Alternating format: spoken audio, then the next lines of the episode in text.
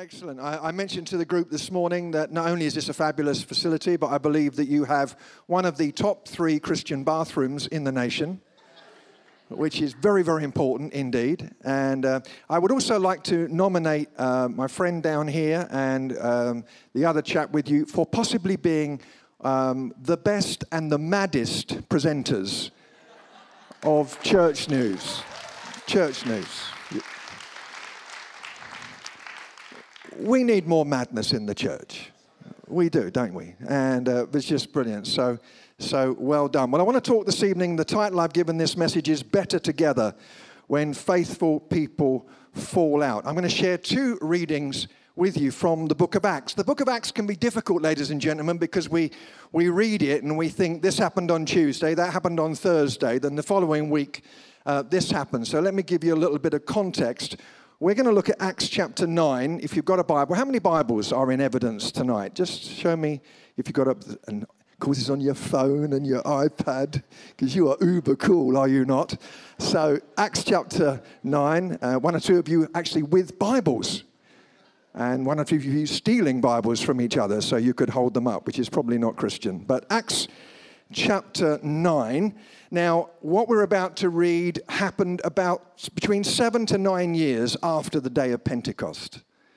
So you've got the day of Pentecost, the beginning of Acts, 7 to 9 years later. 3 years before this, Saul, who had been the persecutor of the church, had been converted, but he waited 3 years before going to Jerusalem, which is not surprising because he had centered his persecution on Jerusalem, and so very seriously is probably waiting a while before taking the risk to go and meet the Christian community there.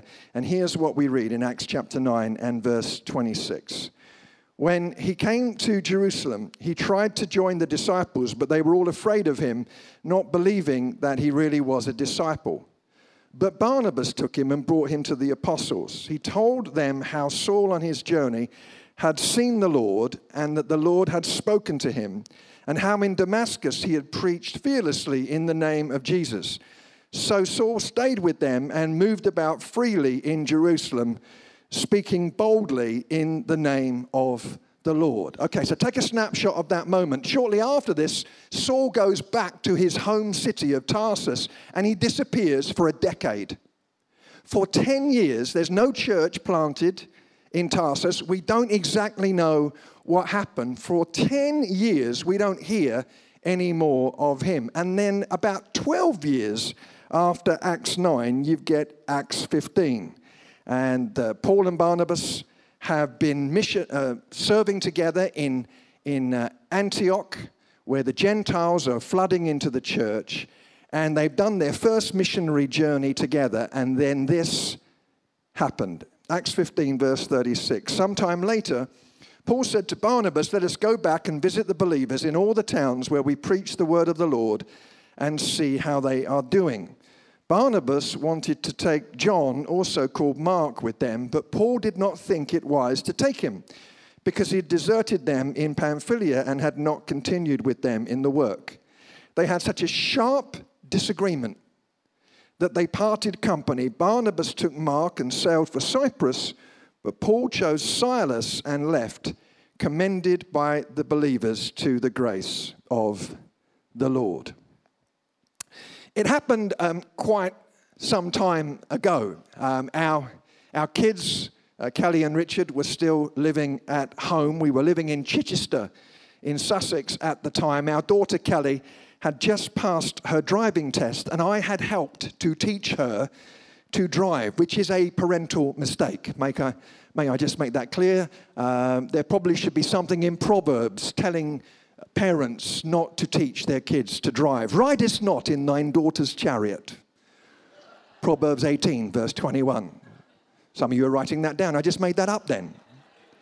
And she passed the driving test, and now Kelly and Richard are driving around town, and suddenly our phone rang. It's Richard, and Richard said, "Dad, can you come and help us? We've got a problem." I said, "What is the problem?" He said, "We've nudged another car." Nudged another car. Interesting communication, I believe.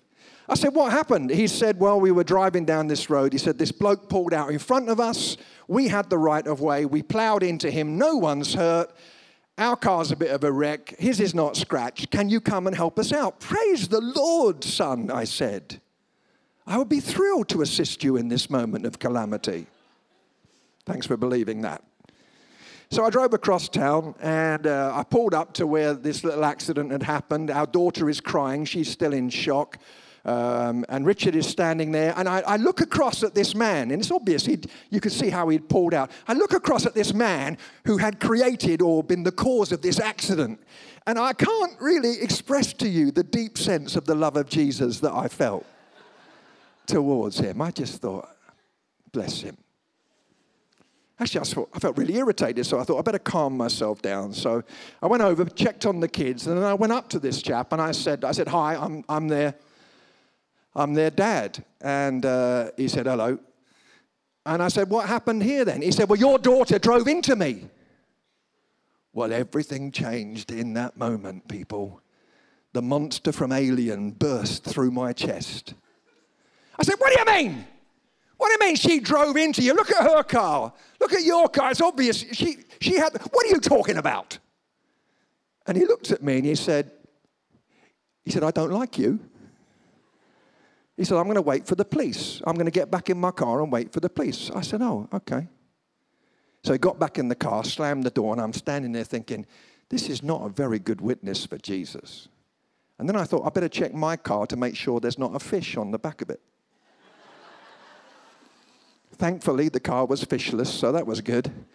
So I thought, I better go up and apologize. I'd just go and apologize. So I went and knocked on the window. Felt like a mobile Jehovah's Witness, you know. And I knocked on the window, and he wound the window down. This shows you how long ago this was. Young people, there was a time in history when one had to wind the window down. So he wound the window. I said, hello, mate. I said, it's me. I said, the bloke you don't like. He said, hello. I said, I've just come to say I'm sorry. I said, I was a bit out of order there. I was a bit upset about my kids. I said, I'm sorry. Can we start again? And his face broke into a big smile. And he said, I'm sorry too, mate, he said. He said, I'm not normally like this. He said, I'm a minister.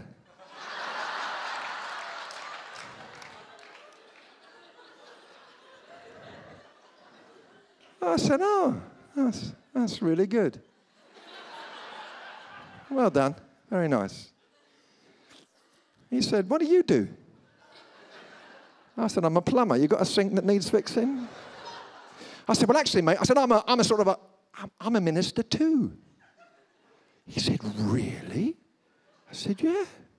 He said, what's your name? I said, Steve. I said, Jeff. He said, Jeff what? I said, Jeff Lucas. He said, Jeff Lucas? I said, yeah. He said, I was watching you on the God Channel last week. God bless you. Nice to meet you, Jeff. I mean, I thought he was going to whip out a guitar. We were going to sing Kumbaya at the side of the road. Take a snapshot, ladies and gentlemen. There's him, man of God. There's me, allegedly man of God. And what you've got is two men of God behaving badly. That's exactly what you've got in this story with Paul and Barnabas. Sometimes I hear Christians saying, if we could just get back to the book of Acts, it would all be okay.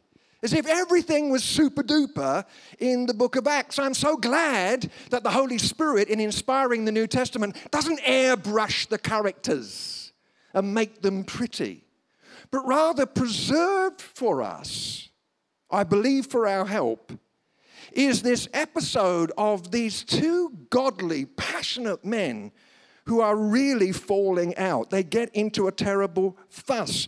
And in a way, it's surprising. These men had known each other for a very long time. Church tradition has it that they both studied under the Rabbi Gamaliel before being converted. We don't know whether that is true, but that's what some Jewish commentators say.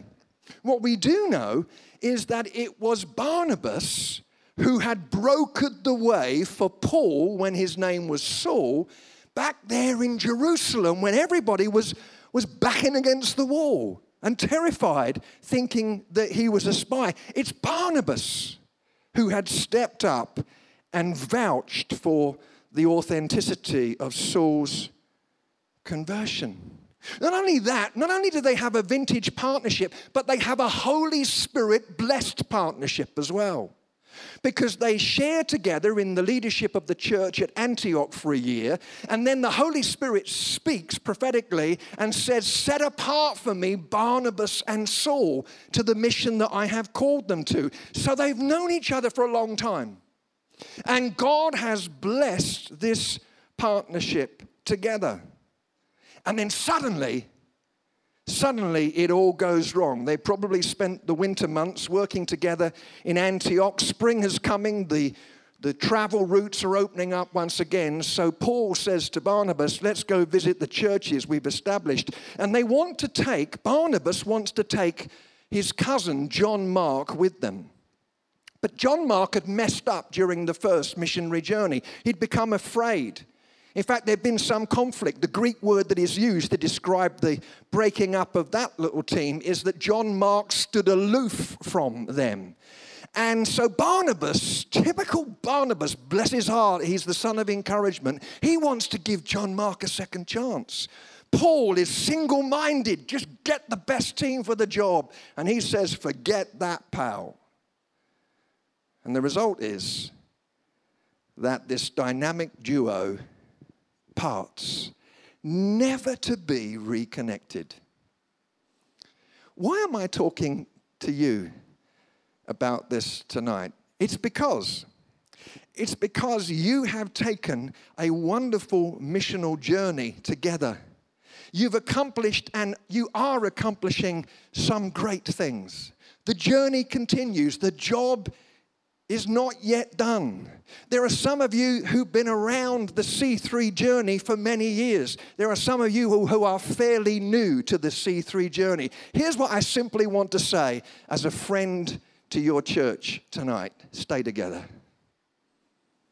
Stay together. Stay together for all that God wants to do in the future. And what does that actually mean? What does that look like? Because I could just, wrap this sermon up and we could just turn to each other and look lovingly into each other's eyes in a kind of airplane movie moment. And we could exchange a hug to the left, by the way. I wish the church would get that. Always hug to the left. Hug to the left. Because if we don't get that, what ends up happening is on Sundays, Christians begin their gatherings by headbutting each other, which is never really good. It's like deer locking antlers. It doesn't set up the atmosphere well. And also know not only whether you're going to hug, but know whether you're a handshaking church, or a hugging church, or a kissing church. I go to some churches, I never know what they do. So I go in for the handshake, they go in for the hug. I go in for the hug, they go in for the kiss. It's awkward. Went to one place and I went in for the hug and this lady went in for the kiss. I got a kiss on the neck. At Spring Harvest, it used to happen all the time. I got so many kisses on the neck, I came out looking like Dracula's concubine, so many. What's this about? Is this just about having a lovey-dovey moment on a Sunday night?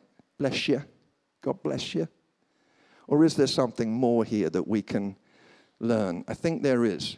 First this, if we're going to stay together, we're better together. Let's remember what we're part of. Let's remember what we're part of. You see, it seems that in this moment of conflict, these two wonderful godly men who were so committed to the local church, it almost seems that they forget what it is that they're part of. Bill Hybels has famously said that the local church is the hope of the world. Thank you, Steve, for talking about our passion for the local church, because I believe these are days in an individualized consumer culture where we need to once again affirm the fact that we need Jesus as individuals, but the local church is absolutely vital for our health and for the reaching of the nation. You can say yes or amen or something like that. You see, we are living in an individualized culture. It's all about self. It's a selfie culture. Does anyone remember the good old days when you could walk into a coffee shop and you could say something as simple as, hello, can I have a cup of coffee? No longer. Now you need a PhD in caffeine and a working knowledge of Italian to get your order. When I order my wife's drink in Starbucks, I actually have to pause for breath halfway through it because it is so extended. We're living as part of a selfie culture. And the danger is that we individualize everything and we forget the value of the local church community. And I want to just stand here before you and affirm what you already know and celebrate it. We need each other and we need the local church. Let's value that. A survey was taken recently. They said, what three sentences do people most love to hear? What's your favorite three sentences? I mean, a lady came to me when I shared this in one church. She said, I know my favorite sentence that I love to hear, which goes like this. Hello, have you lost weight? The favorite number one sentence is maybe predictably, I love you. The second favorite sentence that people love to hear is, I forgive you. And the third favorite sentence, I'm not making this up, in this survey is, supper's ready. Take a snapshot of that. I love you, I forgive you, supper's ready. That's the church. God sang to us, and we were hearing about it earlier, I love you, I forgive you. Now gather around the table of community because supper is ready. And something happens. It's happened to me today. It happened to me this morning. It's happened again tonight. There is a rebooting of my heart and mind when I get together with you and we declare our faith together. I've got this desktop computer at home, which is demon-possessed. It is a vile and evil thing. 666 megahertz. And I had a British friend staying in our home in Colorado, and he knows nothing about computers, nothing. He has a computer so old it is driven by four donkeys walking in a circle. He is a Luddite when it comes to computers. And I was messing, and my computer kept freezing, and I'm messing around with it and getting upset. And then he said, "Can I make a suggestion? Don't you hate that when you've got a problem?" And a man with four donkeys walking in a circle offers a solution. I said, "What?" He said, "Why don't you just turn it off and start it up again?" I said, "That'd be ridiculous. That's not going to happen." So he said, all right, I'll go and have a cup of tea. So he left my study, and I thought, I know what I'll do. I'll turn it off and start it up again. So I did. And behold, it fixed the problem because I rebooted the computer. Here's what happened this morning. After extensive travel and a lot of busyness and another plane flight tomorrow, another 9 hours on airplanes. I came in here this morning, and as we started to worship and pray our prayers and open the book, my heart and mind was rebooted and realigned to the purposes of the kingdom of God. It happens, doesn't it? Let's remember what we're part of. We're part of the church. Secondly, guard your unity. Guard your unity. Kay and I, over the years of ministry, we've met a few people who have been a bit demon-obsessed. Have you ever met Christians like that? Everything's the devil's fault. Have you ever met people like that? I ran out of petrol this week. The enemy was attacking me. What is the Lord saying? He is saying, fill thine tank, O foolish one. Right? We've all met people like that. I've probably told you before, but I went to one church where this worship leader was leading worship, quite a large gentleman, and he was one of those aggressive worship leaders. We've been led in worship today. We've not been harassed. Don't you hate it when you're harassed by worship leaders? Everyone raise your hands. Well, some of you are actually doing it. It was an illustration. Everyone clap. Everyone dance. Because we're free here. What? Anyway, this gentleman, he was quite aggressive, and he raised his hands, and his belt buckle exploded. and his trousers fell down all the way, revealing a voluminous pair of boxer shorts apparently manufactured by Mr. Walt Disney. And it was really spooky because they're running around over his pants with their hands raised. I mean, it's kind of spooky, dude. How many would part with cash to see that? Come on, just, yeah, I know, yeah. And his trousers fell down, and people are stuffing Bibles into their mouths to try and stop laughing. And he leaned down, pulled up his trousers, and he said with that breathless voice, he said, "It's amazing what Satan will do when you're trying to lead worship. Gentlemen, wear braces as an extra precaution." And I hear all of that sort of stuff, and I get a bit fed up with it. But I wonder whether we do a pendulum swing and we forget that we are involved in spiritual warfare. Because we're all pendulums, you see. We think we're balanced, but we're not. We're all in reaction to something. We were on tour with a worship team, actually, in the States. And Kay, my wife here, she is not spooky or weird. But she's standing next to me and we're singing a song, and she nudged me and she said, "Look up into the balcony." And I look up into the balcony, which is empty. She said, "Do you see them?" I said, "What?" She said, "There are two figures up there sneering at us. Can you see them?" I said, "No." She said, "Look, they're up there." So I closed one eye. I stood on one leg while speaking in tongues. I still couldn't see her.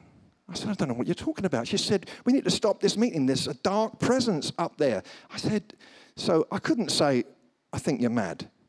So I just said, "Well, let me weigh that up," which is code for, "I think you're mad." So I didn't do anything. We just carried on. We had a nice meeting, and it was a good time, and the minister of the church, afterwards, he said, "Before you leave," didn't say anything about all of this crazy stuff. And the minister came up to us and he said, "Before you leave, could you come and pray with us in our balcony?" I said, "Yeah, do you have some structural issues, a bit of cracking plaster or something that requires some intercession?" He said, "No." We went up into the balcony. He said, "When spiritually sensitive people come here, they notice a dark presence up here." And Kay gave me a look, one I've seen many times before. I said, "Well, what happened? This is crazy." He said, "Years ago, the choir met in this balcony to plot the downfall of the minister. They decided to starve him and his family out." And he said, "Ever since then, there's just been a sense of darkness." Now, theologically, I don't fully get that. But what I do understand from that is that standing together in unity, everybody, is an act of warfare. In Genesis, there's a family and there's a snake in the grass. In Revelation, there's a family and there's a beast to be slain. So our unity, our standing together, is not just about Christian niceness, but it's about being aware that the enemy would love to get in and dilute our togetherness. Let's realize what we're part of. Let's guard our unity. Thirdly, let's know that this stuff can happen to us. You see, Paul and Barnabas, they'd been together for a long time. I've already said that. And did you know that they'd already navigated some tough stuff? They had navigated the challenge of transition. Barnabas had been a senior leader for 18 years in the church. Barnabas had been recognized as a key leader for 4 years before Paul was even converted. He was the veteran. But if you study the story of these two, there comes a time in the book of Acts when it switches from Barnabas and Saul, and it changes to Paul and Barnabas. And they navigated that transition well. So they'd been through change. And that's not always easy for us as Christians. We say we like change, but frankly, we don't always. can be a problem in a brand new building. We can start to become a bit territorial. One of those new people is sitting in my chair, the chair that Jesus gave me when we came to this building. And we find change difficult to deal with. They navigated change. They also navigated confrontation. Haven't got time to really unpack it, but you can read about it, not in Acts, but in Galatians chapter 2. Very quickly, let me tell you what happened. Paul was out of town. Barnabas was back in Antioch, and Peter came to town to visit. And at the same time, some Judaizers, some legalistic Christians showed up to visit this mainly Gentile church, and they were offended by all the Gentiles being in the church because primarily it was Jewish. They challenged Barnabas, and it's incredible. Barnabas and Peter withdrew from fellowship with the Gentile believers in Antioch. It's stunning, it's so foolish. This man of grace, Peter, who had seen the vision of the unclean animals, remember that? Understanding that the Gentiles were now welcome, they withdraw from fellowship. It's stunning. Paul gets back into town, and in Galatians chapter 2, he gets in their faces and tells them bluntly how wrong they are. Here's my point. They had navigated conflict, confrontation, and change. But now this new challenge came. Two things I want to say before I come to my last point. Number one, don't ever think that it can't happen to you. Because it's easy. You just need to get offended about something, and it's easy for Christians to get offended. If you've been part of this church for more than 6 months and nothing's offended you yet, you're probably clinically dead. I've met Christians who were born offended. They got upset with the midwife. Don't you slap me, darling. Something gets under your skin. They didn't sing my song. It's too hot in here. It's too cold in here. There's so many things. If you want to get offended about something, join a church. So don't think it can't happen to you, and watch out for it. And not only that, keep being kind. Okay, here comes a confession. I learned this about myself. I don't want to tell you this because I want you to think that I'm better than I am. But I think I'll tell you. I'm from the same tradition of church as you. I love worship to be up and fun, and I love church to be informal. And what can happen is, if we're not careful, we can be prejudiced against those who express their worship in a different way. So Kay and I, one Christmas, a few Christmases ago, we went to our local Anglican church. And I think if I was starting all over again, there are certain key things that our Anglican friends have that I think are very beautiful. Liturgy can be so beautiful. When life makes you speechless, liturgy can be helpful. In fact, occasionally I use common worship, very occasionally, which is the Anglican prayer book. And, you know, it's a bit weird because I do both bits, you know, the Lord be with you and also with you, you know. It's all right, I do it in different voices, so that works for me. But we went to this church, and the vicar stood up, and the vicar had one of those voices. You know the voice? Hello, friends. Hello. And my charismatic prejudices started to bristle. And then he started talking in this kind of voice.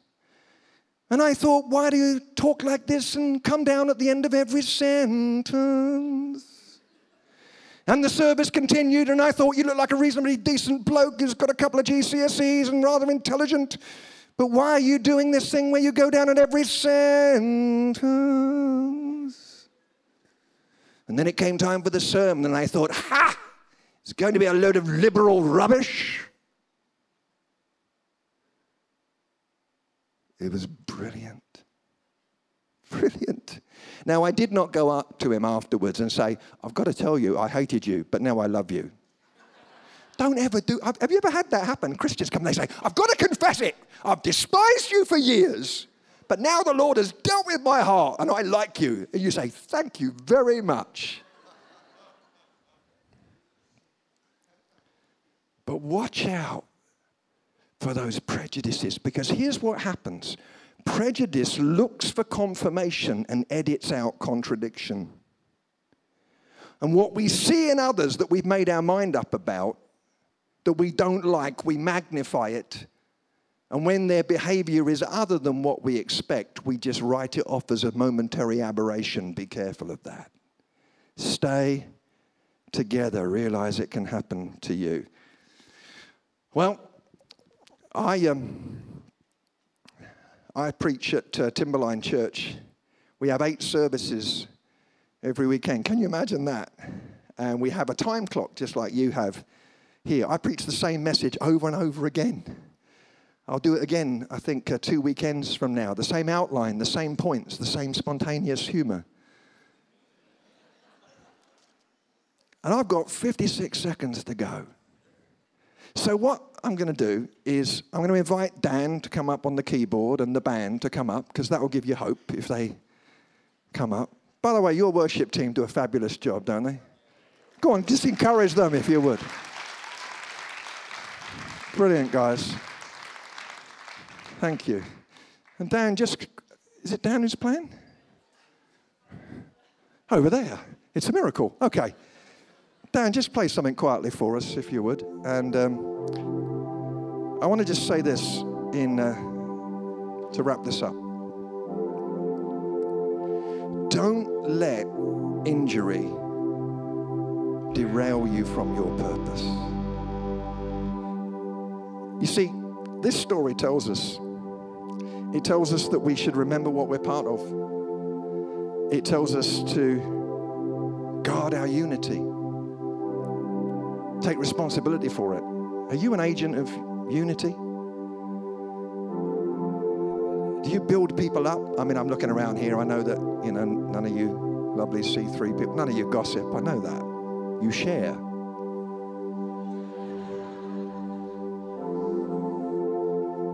Do you build up the body? Realize it can happen to you. Get real. Unity will need to be guarded. But lastly, don't let injury derail you from your purpose. You see, Paul and Barnabas part. But Paul goes on to form a new team, and they go on 2 more great missionary journeys. It's been bruising, but Paul's not backing off from his mission. What happened to Barnabas? Well, Barnabas went to Cyprus with John Mark and strengthened the churches there. Barnabas sails out of the biblical narrative at this point. We know what happened to Paul because of church tradition. He ends up in Rome, ultimately dies a martyr's death. What happened to Barnabas? We only know that from church tradition and history. There are 2 sources, and they both agree that Barnabas was preaching the gospel in a synagogue. An angry crowd dragged him out. One account says he was tortured horribly and then stoned to death, executed. Barnabas didn't back off from his mission. Don't back off.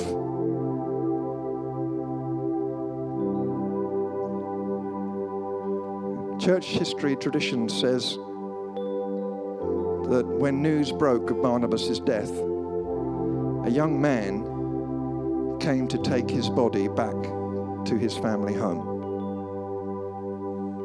According to church tradition, that young man was John Mark, the man that Barnabas had stood up for. Who was right, Barnabas or Paul? I don't know. That's not the point. The point is this, C3. Stay together. Stay together. Would you stand with me for a moment, please?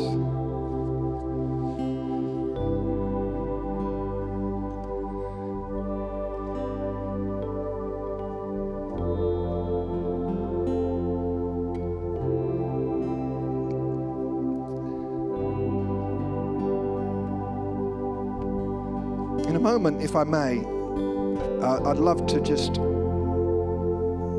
share with you in prayer as you continue to navigate your exciting future. But before we do that, I wonder if we could get a bit personal and a bit specific. I wonder if there's an offense that you're carrying. I wonder if there's a bruise that you're carrying because somewhere along in your Christian walk, you've been hurt by other Christians.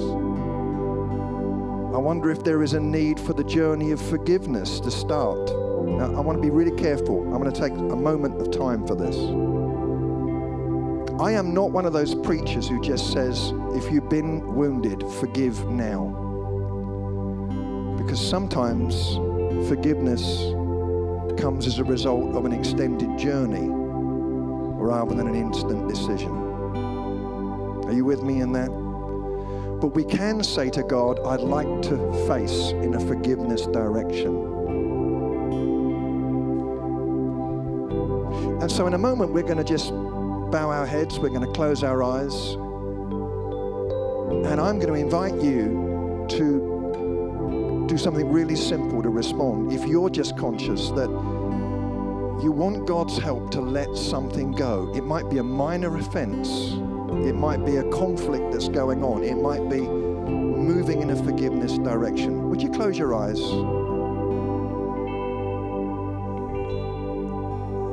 If that applies to you and you want to be included in this prayer, there's repair that needs to come to a relationship. There are steps that need to be taken. And it might be within the church, it might have nothing to do with the church. Can I ask you to do this very simply? And there's no second installment to this. Just want to ask you to do this one thing. If that's true for you, would you slip up your hand, please? Hold it there for a moment. Around the room, lots of us are responding, probably half of us.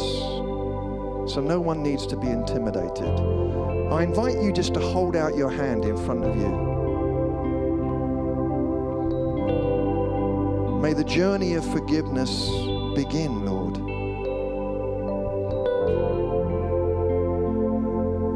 May healing come from the woundedness.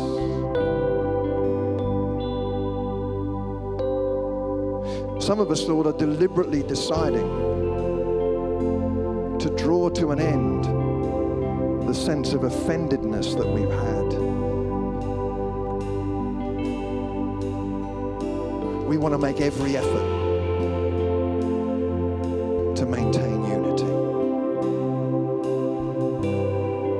Just take a few seconds to say to God what you'd like to say to God.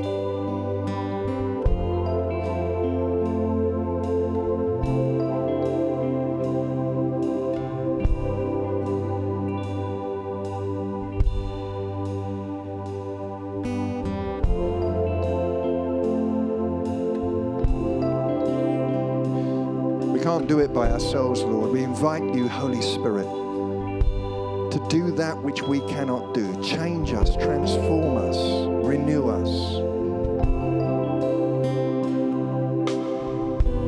by your power.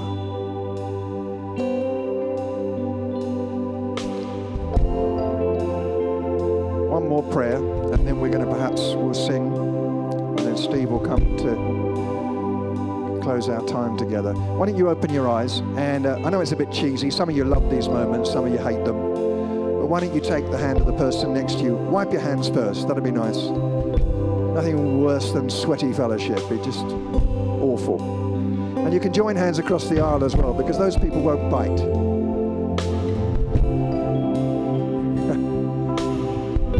Can I just say, looking around, it's so lovely to see you doing this, because some of you love these moments. Some of you are looking at me like, you're looking at me right now like you'd like to kill me. You said, I hate this moment. Some of you are actually swinging your hands as well, which, sorry, we Christians know how to have fun, don't we? But keep your eyes open, because fellowship is done with our eyes wide open. So thank you, Lord, for the family that is C3.